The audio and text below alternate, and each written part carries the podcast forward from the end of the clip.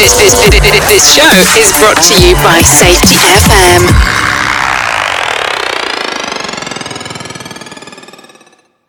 Warning the following broadcast contains adult language, adult content, frank safety discussions, and stories that might sound unbelievable. But believe me, every one of those stories is true. We didn't start the safety war, but we are going to fight to win it. For our families, for our communities, for our workplaces, and for our lives. And welcome to Safety Wars for Friday, January 27th, 2023, from the border of liberty and prosperity in the highway to the north, located in beautiful, we're broadcasting live from beautiful Clarkstown, New York.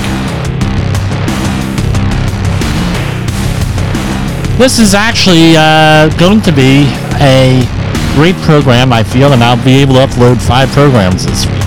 Because sometimes they're not so good. And I'm not going to torture people again and again and again with a bad program or I'm not satisfied. Anyway, hope you had a great week. Hope you had a productive week. I hope you're going to have a great weekend ahead. So we're going to be talking about a couple of things here. We're going to start out with a com- uh, memorializing, commemorating uh, Apollo 1 and the Challenger 7. Then we're going to talk a little bit about news and views, and we're going to finish up with Holocaust Remembrance Day with some commentary like only I am willing to give on this stuff.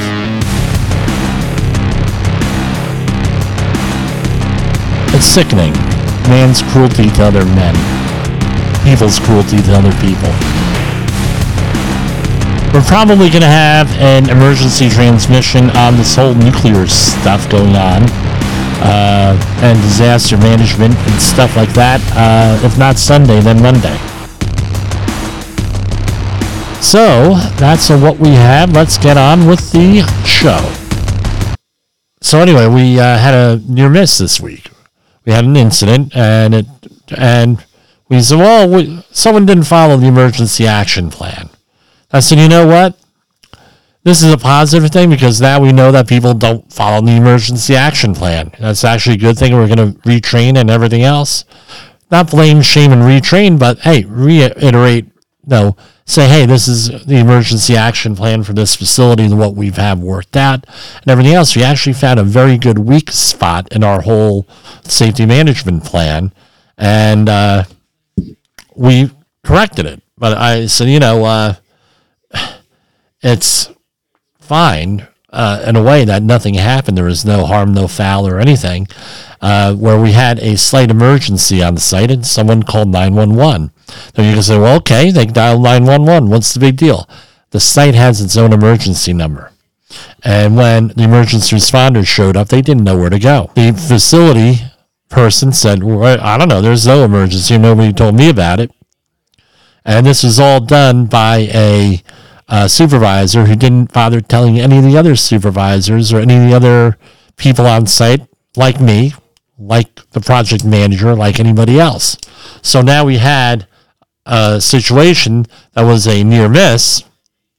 I can't really go into details. Uh, turned out to be a near miss, and uh, and uh, now we have a situation where, okay, well, how come you did that?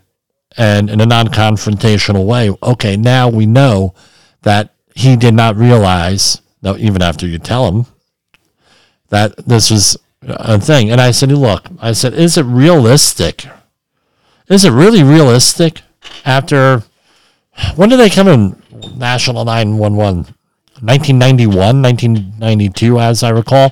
I know because I was in senior year of college, and they ended up having to rename a whole boatload of uh, streets in and around where my college was. That was Stockton State College back in those days. I'll give them a shot a shout out. Now, Richard Stockton University in New Jersey. They went through two name changes, and what ended up happening was. Uh, they had to change a lot of street names for the 911, National 911 Anyway, make a short story long. Uh, drilled into us for 30 years, over 30 years, 911, 911, 911.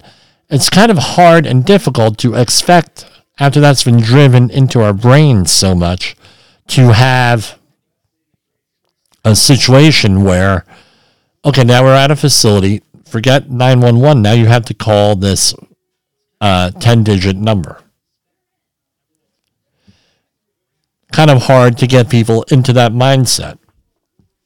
A lot of reasons why. One, so the facility knows what's going on. Two, so when you die, when you call the facility, right, emergency number, now they call the 911 service. Now you have a direct line to the uh, emergency responders and caller ID and address and everything.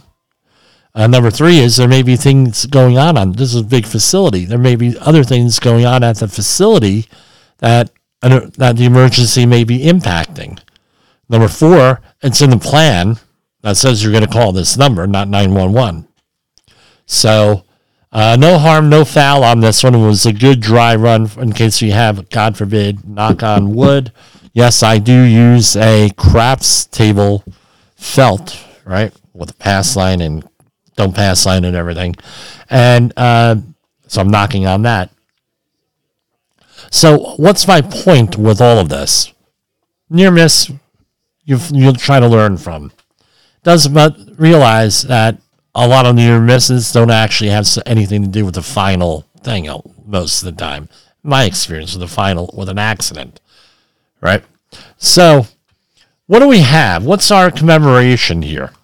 And usually this goes without a lot of fanfare, but this year, uh, and last year was 55 years. That was 56 years, right?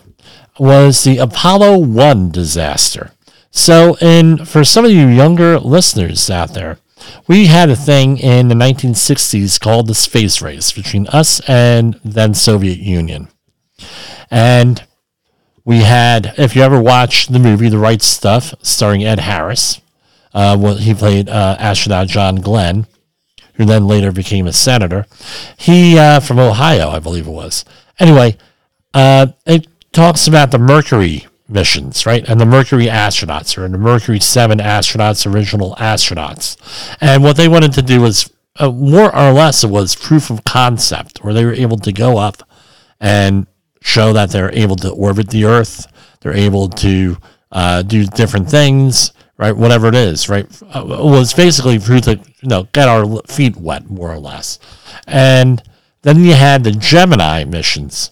And the Geminis were more or less a warm up to the Apollo, where they started orbiting things. They started doing like uh, walks, right? Tethered walks from uh, uh, uh, spacewalks from the capsules, and they developed more and more technology. Now the Apollo mission that was going to be to the moon, to the moon and back. We were going to start, uh, no, sending people up around to go around the moon, orbit the moon, then come back and then developing. Sort of like what uh, Tesla did a couple of weeks ago. I believe that was Tesla, where they sent uh, uh, uh a capsule around the moon, right? Check things out and everything. Sort of like what we went on a couple of weeks ago. Now,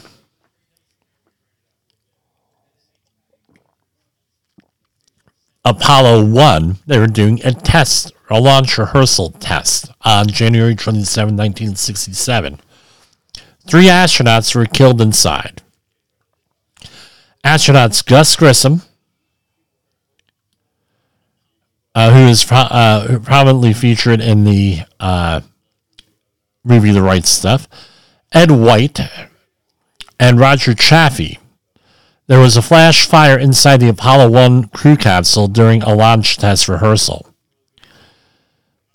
And this is, I'm reading an article from astronomy.com. So, uh, every year they apparently have a memorial at Cape Canaveral for these folks. I want to mention them now on this, on Safety Wars, because I really haven't heard any radio show or TV show, maybe on PBS tonight, on this. Three engraved benches are at the memorial site at Cape Canaveral, right?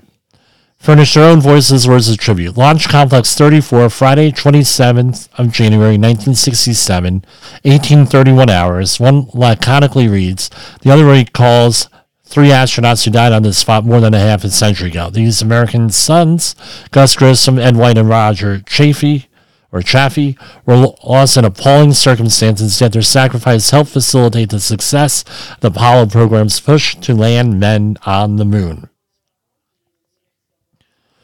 Right? Apollo 1's crew knew their ship would never reach the moon. It was never meant to. The bare bones Block 1 spacecraft intended only for Earth orbital tests, had none of the navigational wizardry or docking tools necessary for a lunar voyage. Those flights were await a more advanced Block 2, but from the start, many astronauts disliked the distrusted Block 1 for its faulty wiring, bad software, leaky valves, and dozens of unresolved technical issues. Prime contractor North American aviation was roundly blamed for poor workmanship and lax safety standards. A slick, uh, slick big time bunch of Washington operators, astronaut Tom Stafford cynically opined in his memoir, We Have Capture.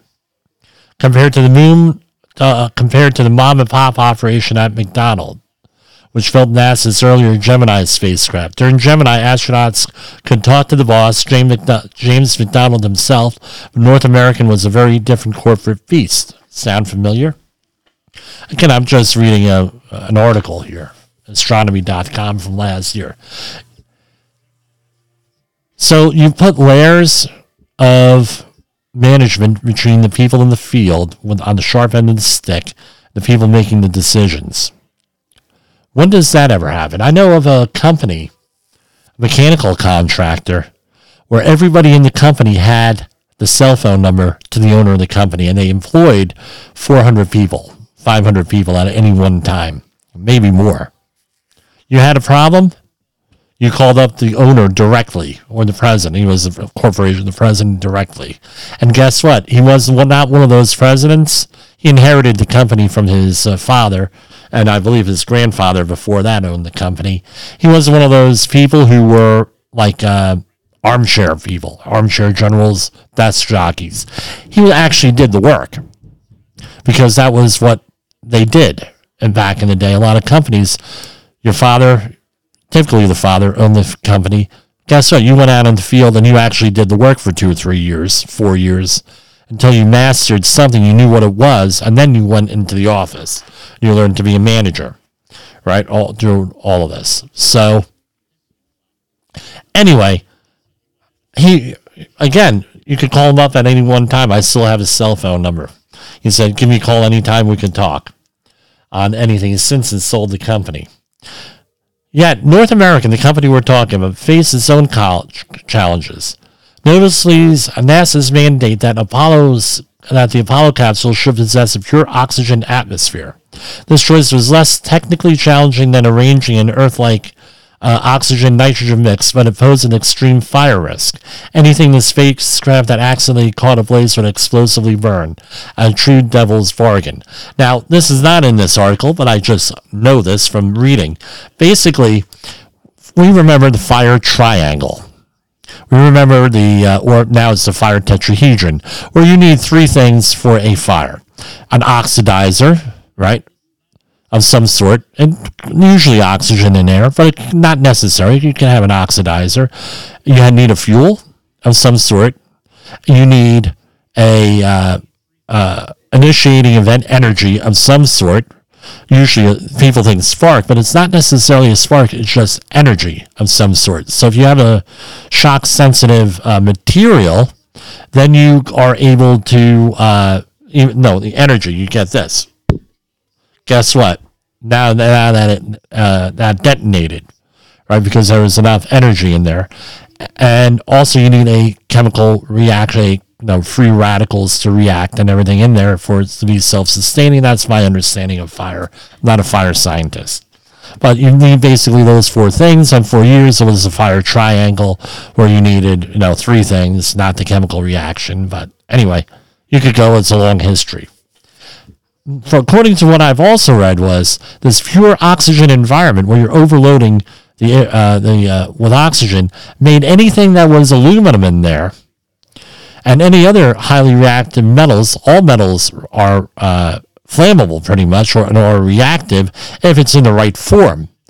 right? Usually a finely granulated powder or in smaller things. But it basically, there was an initiating event in this capsule and it caused a lot of the aluminum in there and other circuitry and anything flammable in there to actually, like kindling would, just light up.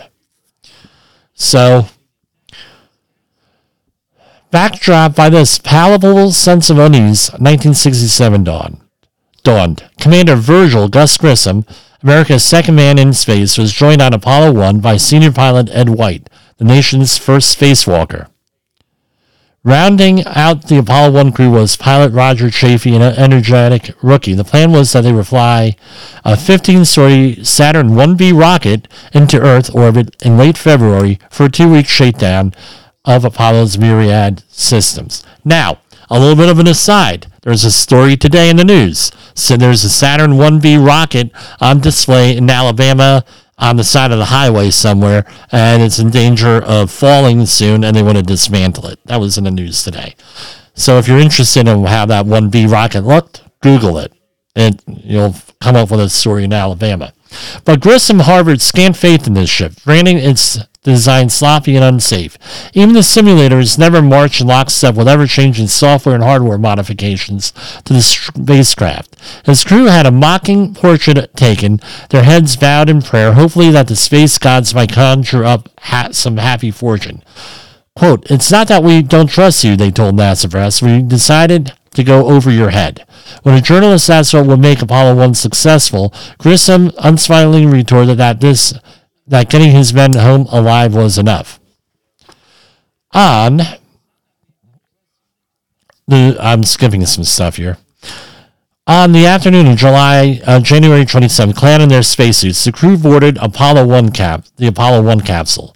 Perched high atop the Saturn 1B. Grissom noticed a strange odor like sour buttermilk, but air samples revealed nothing untoward. Okay, now, what do we know about air sampling? Your nose, chances are, is going to be more sensitive than any air samples or air monitoring you're going to have as for things. That's my experience. So something doesn't smell right. Today we would say, ah, you know, it doesn't smell right. Well, guess what? We're not going to f with it. That's not what the uh, that's not what this was here. The heavy two-piece hatch was sealed, followed by the rocket's boost protective covered. Next, pure oxygen was pumped into the cabin. Now, the other reason why why they used uh, pure oxygen was that there was a issue uh, on an earlier uh, mission where uh, somebody uh, had a uh, oxygen deficient atmosphere, and there was a fear of that, so they made this into a into a pure oxygen environment. Right, that's what I've read through the years. All right. Okay. And computer is locking up. It's great. All right. Uh, hold on. I hate computers. I really do. Pure oxygen was pumped into the cabin. The hatch caused headaches of its own. North American wanted a single piece hatch fitted with explosive bolts so it could be quickly opened in an emergency. But NASA, fearful that the bolts could misfire while in space, nixed the idea. An inward opening hatch when cabin pressure will help tightly seal it during flight, but the design also made it hard to open when on the ground. During simulations, even the super fit White needed two full minutes to crank the hatch ajar. The test went badly from the outset. High oxygen flow indicator repeatedly triggered Apollo's 1's master alarm and spotty communications between Grissom and astronaut Stu Roosa, seated in a nearby blockhouse, caused tempers to fray. At one point, Grissom bellowed the unvarnished angst. How are we going to get to the moon if we can't talk between two or three buildings? Sitting with Roosa was astronaut Deke Slayton. Seconds after 6.31 p.m., Eastern Standard Time, Slayton saw something odd on his monitor. It was an image of a camera pointed at Apollo 1's circular hatch window, instead of a dark circle, it was illuminated, almost white. Suddenly, the crew's biomedical readings skyrocketed, indicating increased oxygen flow in their spacesuits. Other sensors detected a brief sap power surge, then came a first call from inside Apollo 1. It was Chaffee's voice, and it was just one word fire. Now the calls came thick and fast. We got a fire in the cockpit, Chaffee yelled. Let's get out. We're burning up. Let's, right, two minutes to get the hell out of that thing, right? In this little tiny capsule. His transmission ended with a scream that was blood curdling both in his brevity and agony. Downstairs, uh, downstairs on the launch pad's first floor, technician Gary Propst looked at his monitor, and saw white arms raised over his head, fiddling with the hatch. Probst wondered why he did not just open the hatch, but to do so, White needed a ratchet to release multiple bolts. With only seconds available before the fire and smoke claimed him, he scarcely had time to loosen the first bolt. It made no difference. Fire Hungry gorged or Apollo 1's as pressure sealed the hatch with immense force. No man on earth could have opened it under such circumstances.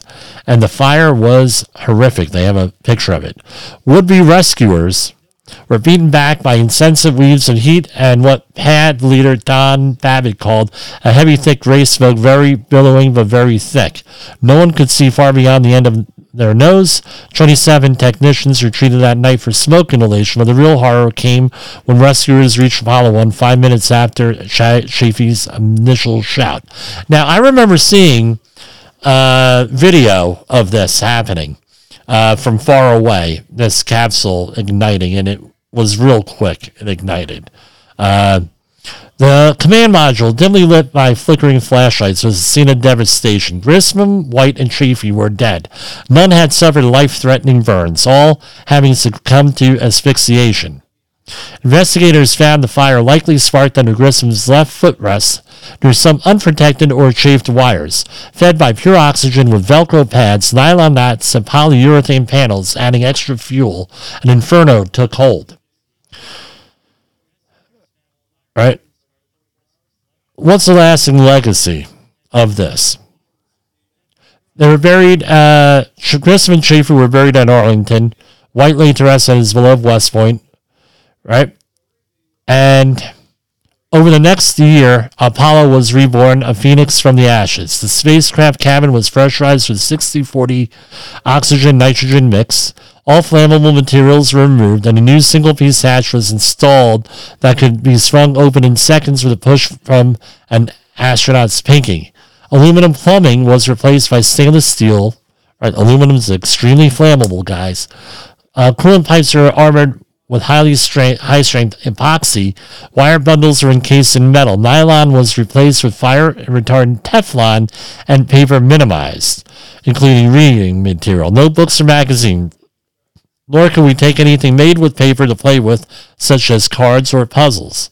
The Apollo fire remains one of America's darkest moments and er-, er-, arose from an insatiable gold go fever and the perverse prioritization of schedule over safety. A cruel lesson that will be repeated the anniversaries tomorrow with Challenger in 1986 and Columbia in February 1st, 2003. So, again, a grain of optimism could be salvaged from this, right? Without Grissom, White, and Chaffee's sacrifices, it's highly improbable that America could have safely reached the moon, and that surely is a legacy which we can take with pride. With the Challenger disaster, we had seven people who were killed. I watched this live on TV. It was a snow day that day. I was uh, a junior in uh, I was a junior in uh, high school when the Challenger uh, exploded, and I was at a uh, event, uh, political event when the Columbia exploded. Uh, there's, it was. I really did not even. I really did not even uh, realize what was happening with Challenger. When it you know, uh, and people have all different types of stories with it. And basically, an O ring. What was driving it was this. Uh, a lot of school, we had a snow day, right? We had a uh, snow day on uh, that day. And what happened was, it wasn't like today with internet access and everything else, uh, where you can see things. It was a big deal to get a TV into the school. Right? They were not as portable and, and, and as that. They were heavy. We were talking cathode ray and uh, vacuum tubes for the most part, black and white. And you were, uh, you know, you were uh, li- living with no cable. You were dealing with rabbit ears, antennas, right, on that. And there, so you had all these students watching this, and you had Christa McAuliffe, who recently had a uh, coin, who was a teacher to fly in space. So this was a thing for everybody to get behind. It was exciting for a lot of people that they were going to have a teacher to find someone who these teachers that were teaching us especially in the uh, grammar schools, could get behind. Right? It would be like it would be like okay, it would be like, hey, we have a health and safety professional up on the on that, right? And they were meant there to show, right? It was like uh, like that. And I've always said we need hero health and safety professionals to really push the envelope here with this.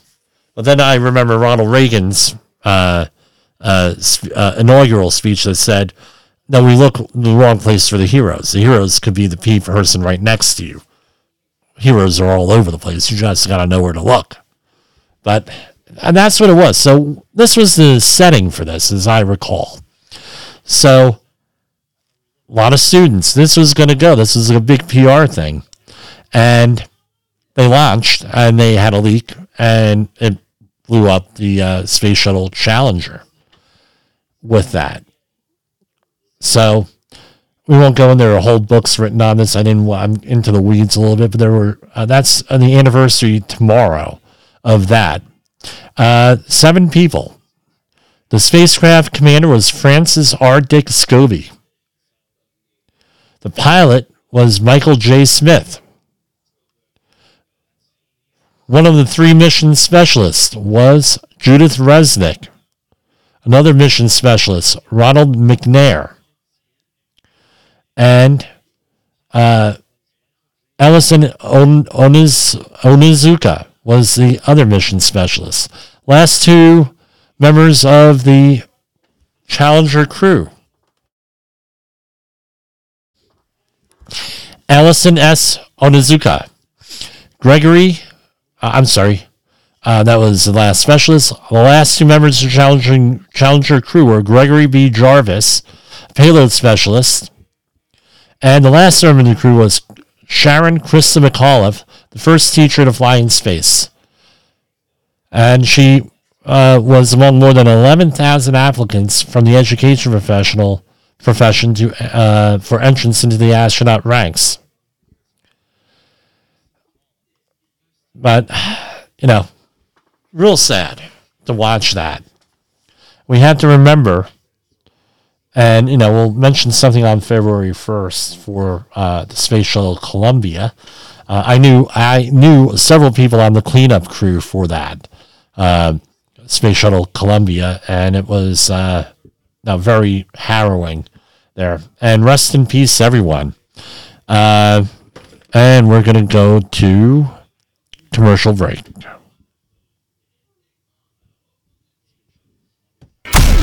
In the professional safety community, communication and planning are just a few keys to your program's success. The question many practitioners have is where do I start? Dr. Jay Allen, the creator of the Safety FM platform and host of the Rated R Safety Show, has built a global foundation to help you along the way. Go to safetyfm.com and listen to some of the industry's best and most involved professionals, including Blaine Hoffman with the Safety Pro, Sam Goodman with the Hop Nerd, Sheldon Primus with the Safety Consultant, Jim Pozell with Safety Wars, Emily Elrod with Unapologetically Bold, and many others. As individuals, we can do great things, but as a team, we become amazing. Dial into safetyfm.com today and surround yourself with a powerful force of knowledge and support. OSHA recordables, first aid cases, catastrophic losses. You want answers? So do I. This is Jim Posel with Safety Wars.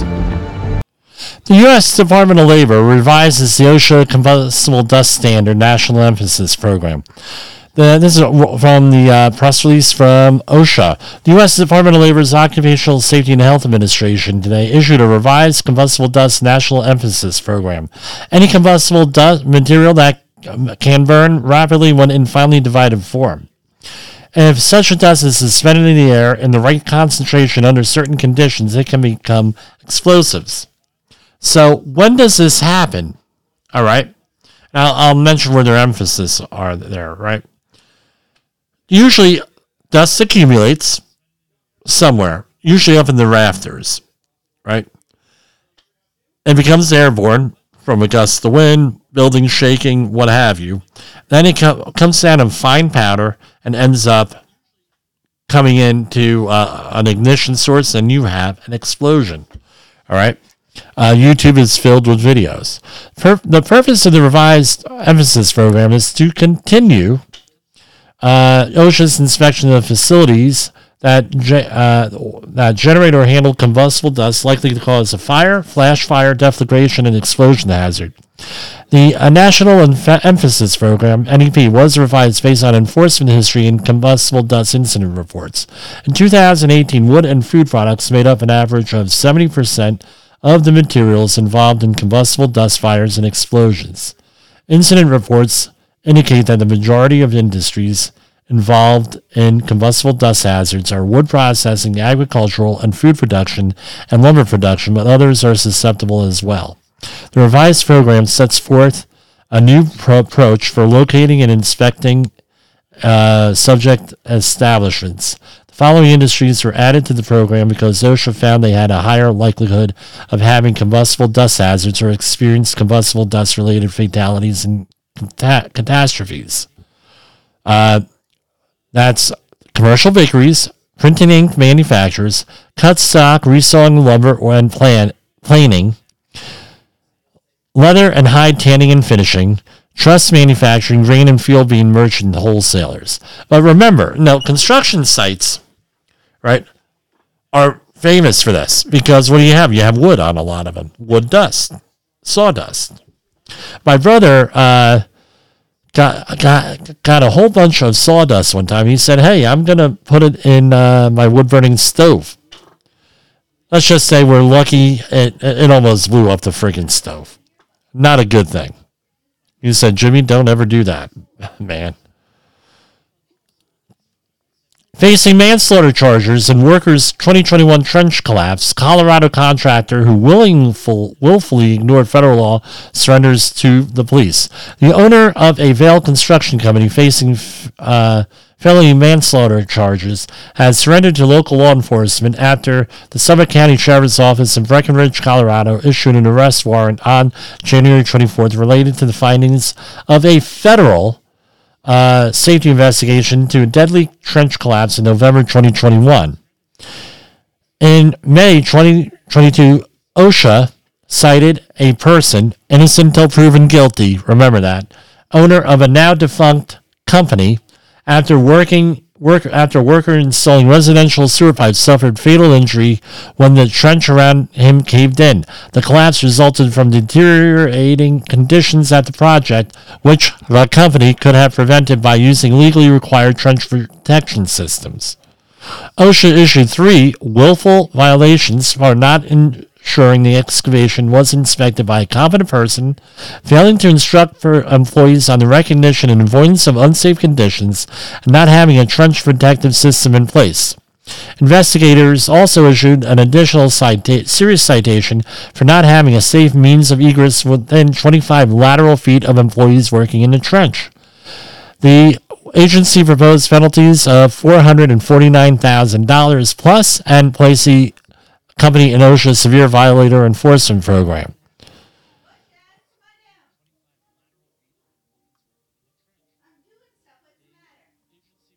Okay, the owner has shuttered the company and agreed, and this is the guy who uh, was uh, uh, arrested, agreed to forfeit any future ownership, leadership, or management position that involves trenching or excavation or the oversight of workplace safety and health. There is no excuse for this person's, and I'm not going to mention his name, failures to protect workers when federal requirements clearly and require, right? So I have a story about this. I have a story on everything, as you know. It wouldn't be Safety Wars without a story. I was hired to be a competent person one day for a company that everyone has heard of in New Jersey. And uh, I went there, and this is back in 96, 95, something like that. And we, uh, I went out there. They're doing a sewer uh, install and it was going through hazardous materials. So they wanted a competent person there to do air monitoring. And uh, they, when I went there, they deliberately broke all the equipment. Wouldn't you know it? All right. So uh, again, I said, well, and they had all different problems with this. And I said, well, you know what? You got to do this and this. They said, well, you don't have the authority to do that. Then I said, you know what? I'm not the competent person because the competent person has to be able to assess the hazard and also has to be able to fix the hazard, remediate, stop work authority. If you don't have that, you're not the competent person. Then the person who has that authority becomes the competent person. What apparently happened on this job site was that, hey guys, go out there and do it blah blah blah, and uh, nobody was in charge. And if nobody's in charge, then nobody's in charge. So, big news from OSHA yesterday. Huge news. I'm going to read right from the press release. The U.S. Department of Labor uh, announced that its Occupational Safety and Health Administration has issued new enforcement guidance to make its penalties more effective in stopping employers from repeatedly exposing workers to life threatening hazards or failing to complete, comply with certain workplace safety and health requirements. OSHA.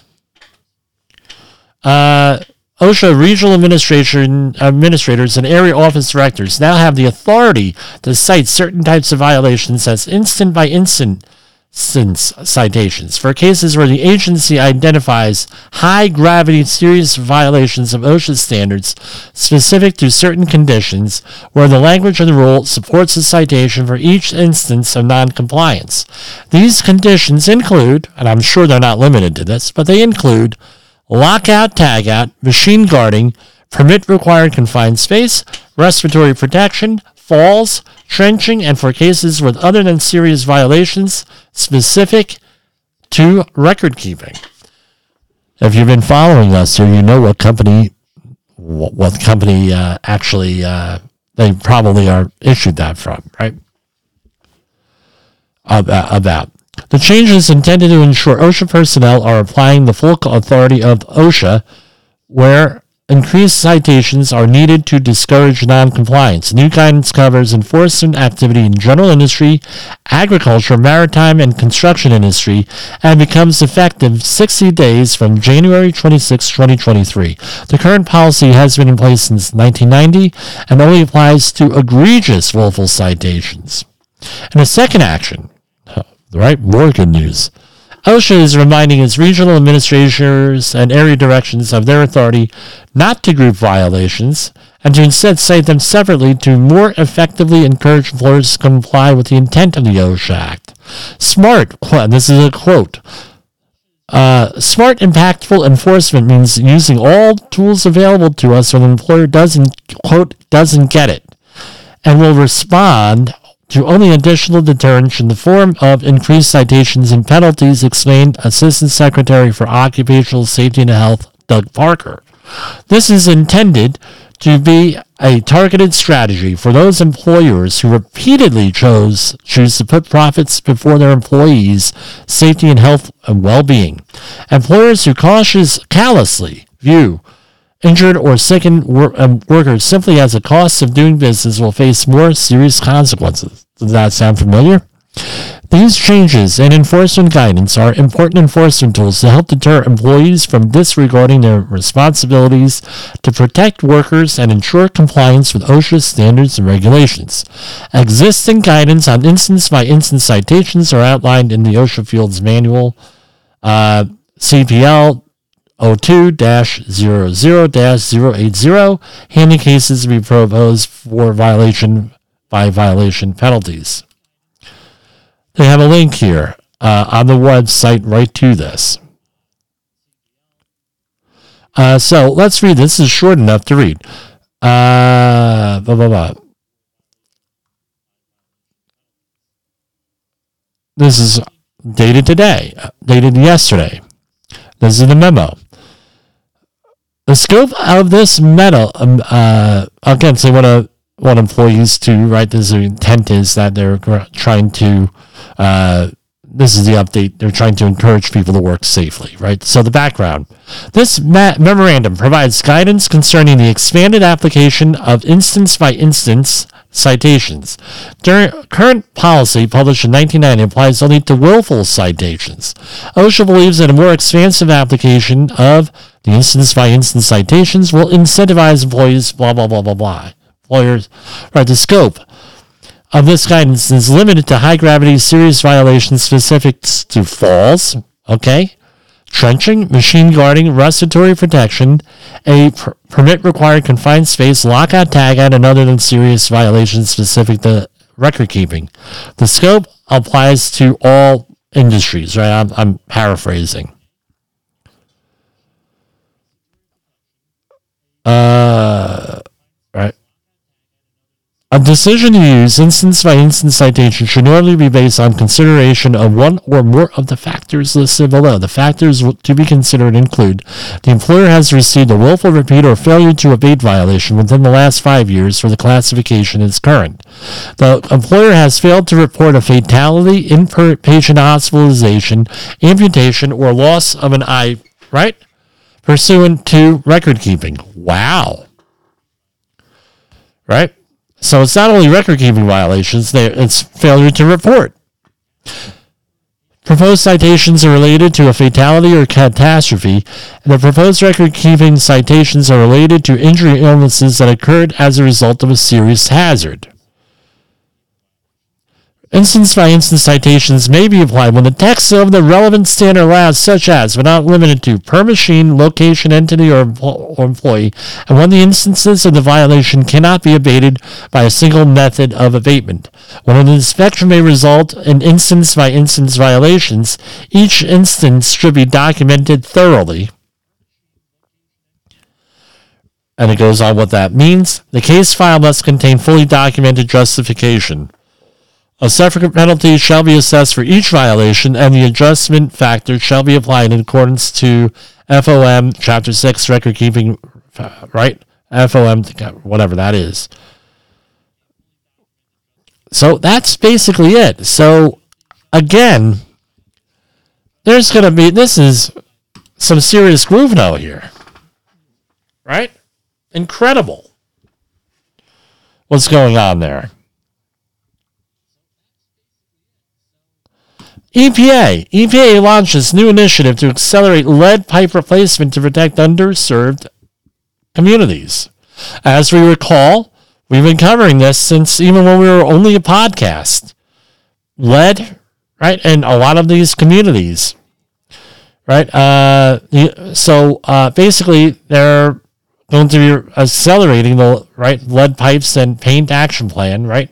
The initiative is a partnership with the Department of Labor, Connecticut, Pennsylvania, New Jersey, Wisconsin, and will work with 40 communities across those states in 2023. The science is clear. There is no safe level of exposure to lead. EPA is committed to partnering with states. Well, that's good. They want to have 100% lead free water systems for all, which is a good thing.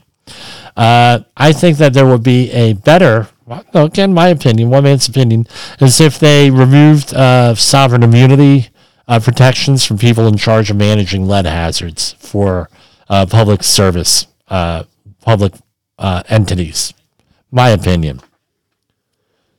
Right? Uh, because right now, none of the laws have any teeth in them. with this. And the other thing that they could do is place public employees under OSHA's jurisdiction, federal jurisdiction. All right, that'll go to helping a lot of things. From the DOT, Biden Harris administration announced is more than $380 million in grants to modernize ferry service, reduce emissions, and connect rural communities. U.S. Department of Transportation's Federal Transit Administration announced today $384 million plus in federal funding from President Biden's bipartisan infrastructure law. This law keeps on coming up, right?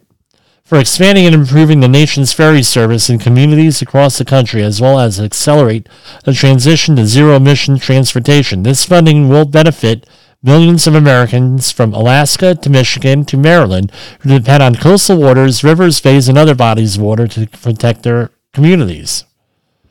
All right, so that's good. Grants on that. FEMA. And this is uh, another one that was released this week. FEMA is accepting applications for the Youth Preparedness Council a program that brings teens together from across the nation who are interested and engaged in community preparedness. This is actually a pretty good idea.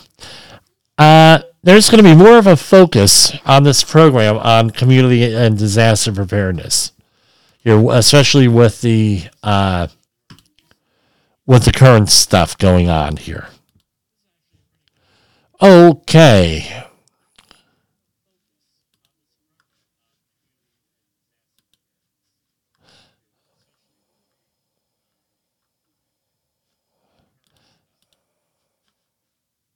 Getting our next uh, nuclear strike chief seeks cancer review of launch officers.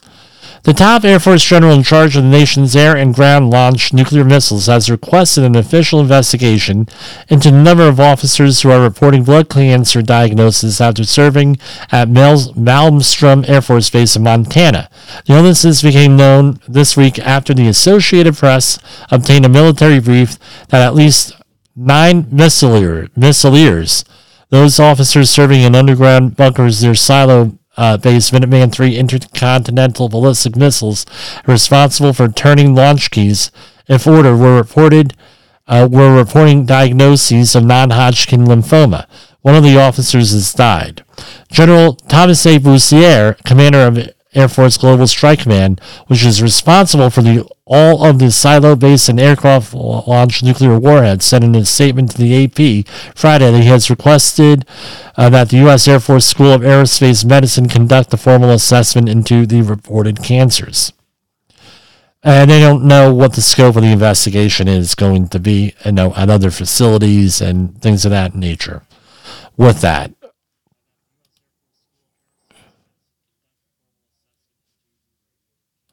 Let's look at our markets for today. I know it's late, but Dow Jones Industrial came up after sinking today uh, to 33,978.08, almost 34,000 there. S&P 500 up to 4070.56. Nasdaq at 11,621. Russell 2000 at uh, 1911.46. That's up. 10-year Treasury up 3.5 percent. Bitcoin is at 23,116. It's up. All right, so that's the highest it's been since January 25th. So it's been holding steady, but it's, you know, again, that, you know, that's always trading with that. And as far as Dow Jones Industrial, it's the highest 34,000 it's been uh, highest it's been since December of 2022. December, no, November 30th, 2022. So things are looking up on the markets. Uh, if you listen to uh, some commentators out there, they're going berserk and saying this is all full, full Gluvino. So anyway, the markets, the gold, silver, platinum, palladium, gold down slightly 1937.70. Silver sank to 23.88. Platinum at 1,029 and palladium is at 16.48. Major drop in that. I don't know what caused that. Uh, today, uh, it's low. So moving on. Today, a lot of stuff commemorating this uh, weekend.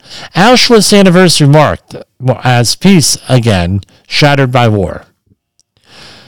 This is in Poland. Auschwitz Birkenau survivors and other mourners commemorated the 78th anniversary Friday of the Nazi German death camp's liberation, some expressing horror that the war uh, has again shattered the peace in Europe and the lesson of never again is being forgotten. The former concentration and extermination camp is located in the cow of Oswiecim. I cannot, my Polish is not that good. I'm sorry. I know Gówno, though, and a couple of other choice words.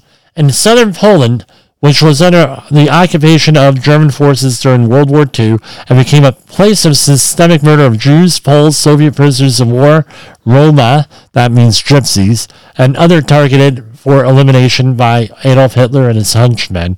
That's basically political opponents, homosexuals, that sort of thing.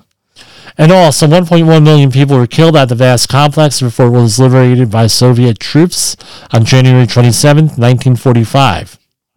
Uh, my parents were there. I was never there. Uh, my uh, uh, shaken, it was life altering for them, shaken to the core.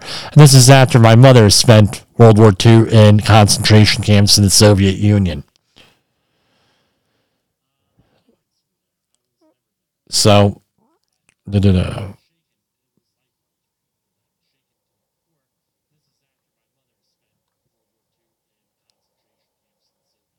horrific.